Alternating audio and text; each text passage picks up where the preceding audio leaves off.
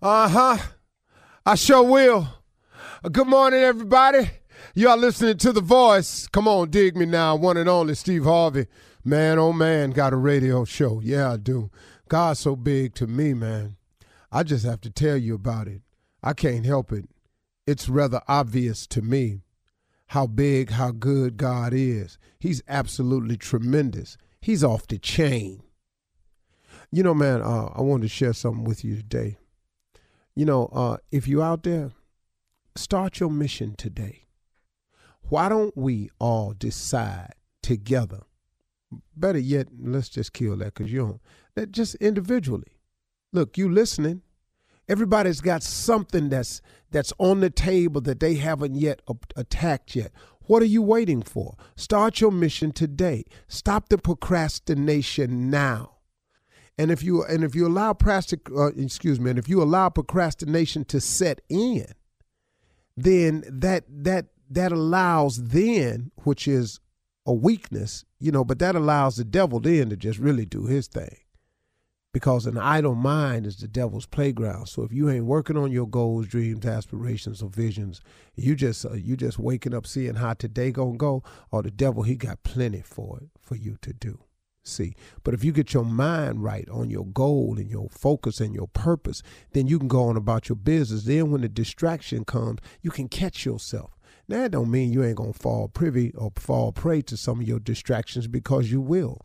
But you will have a goal in mind, an aspiration that makes you go, hold on, man, I got to stay focused here because what I really want, where I'm really trying to go, the thing that I'm really after, this new little uh thing that's being introduced, this don't fit into the equation. Man, let me keep it moving. Or you may step off the line for a little while. You know, like I said yesterday, the thing about God is He's so forgiving that if you get out of line, He'll hold your place. See, that's the real cool thing. A lot of people will do that for you too. Like I said, if you're at the movie theater or you're at the amusement park and you're in a line and you forget something, if you politely ask the person behind you, hey man, I got to run to my car, I left something, would you hold my place? Most people will say, fine, yeah, go ahead. And when you come back, they don't have a problem. See, your problem is, is you want to get out the line, go do something, then come back and just get up in the line further up than you were or cut somebody. Now you got a problem because see, uh, everybody looking at you now like, oh, whoa, partner, where you come from?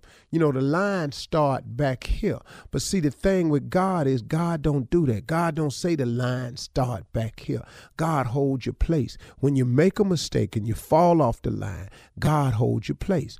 But if you ain't got no dreams, aspiration, if you ain't got no place, what he holding for you? See, I mean, he he got a place for you, but you got to come to him. See, some people, if well, here, here's what I'm saying. If you got a goal, an aspiration, a dream, and you fall off track momentarily, you can get back to that because God know where you left off. Now you may have to accomplish a few more things since you stopped for a long period of time, but God know where you left off. You can get back on track. I look, man, this dream of being on TV since I was a kid, and it got off track now. It got off track. I just kept it as one of the dreams. And in some real dark moments when it looked like it wasn't going to happen, all I was hanging on to was just a hope that one day it could. But that's what faith is really about.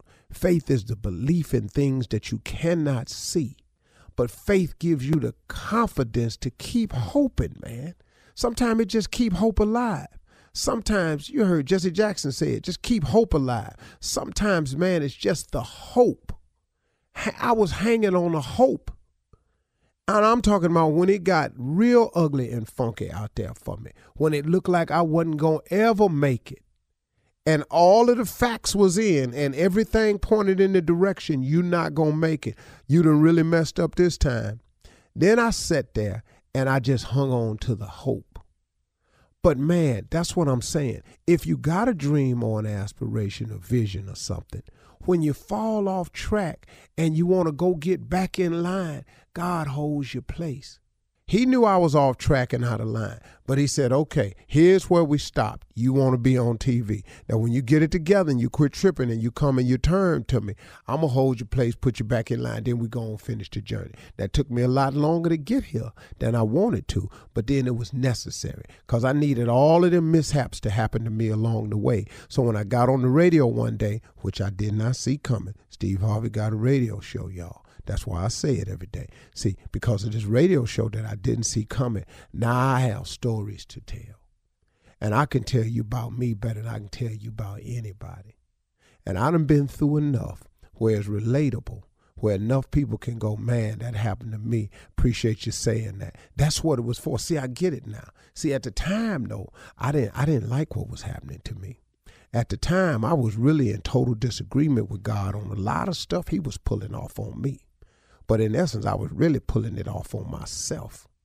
But through his grace and mercy, he kept me through all of my mistakes, all my bad decisions, all my miscalculations, all my misfires, all the times I knowingly stepped out there and did wrong. He forgave me. He said, Because, man, if you ever come to me, I have a plan for you that is going to be far and above. It will supersede everything you've ever dreamed of. That's what I did. I just got sick of me, good and sick of me. And I turned it over to God. And then God started working. And here I am today. Now, is he through with me yet? Nope. Have I arrived yet? Nope. But guess what? The journey is cool. And then you know what I found out? That's kind of what it's like in life if you done walked off the cliff in life and you ain't got no God in your life, it's like not having a parachute. You step off the cliff and you just free falling.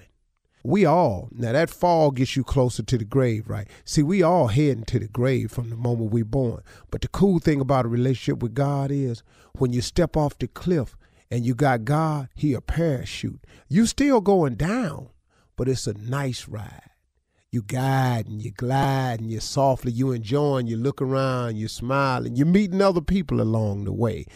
You, you, you're floating over here to ski a little while. You over there at the beach for a little while. You mess around over here. You get to go out the country a little bit on your parachute and all that. And God just helps your your descent appear more like a rise and more like a euphoric fall instead of not having no God in your life and you just walking off that cliff every day, free falling, ain't got no cord, you steady pulling. Ah, you hollering the whole way because you messed around with yourself and ain't let God come into your life and provide a parachute for you.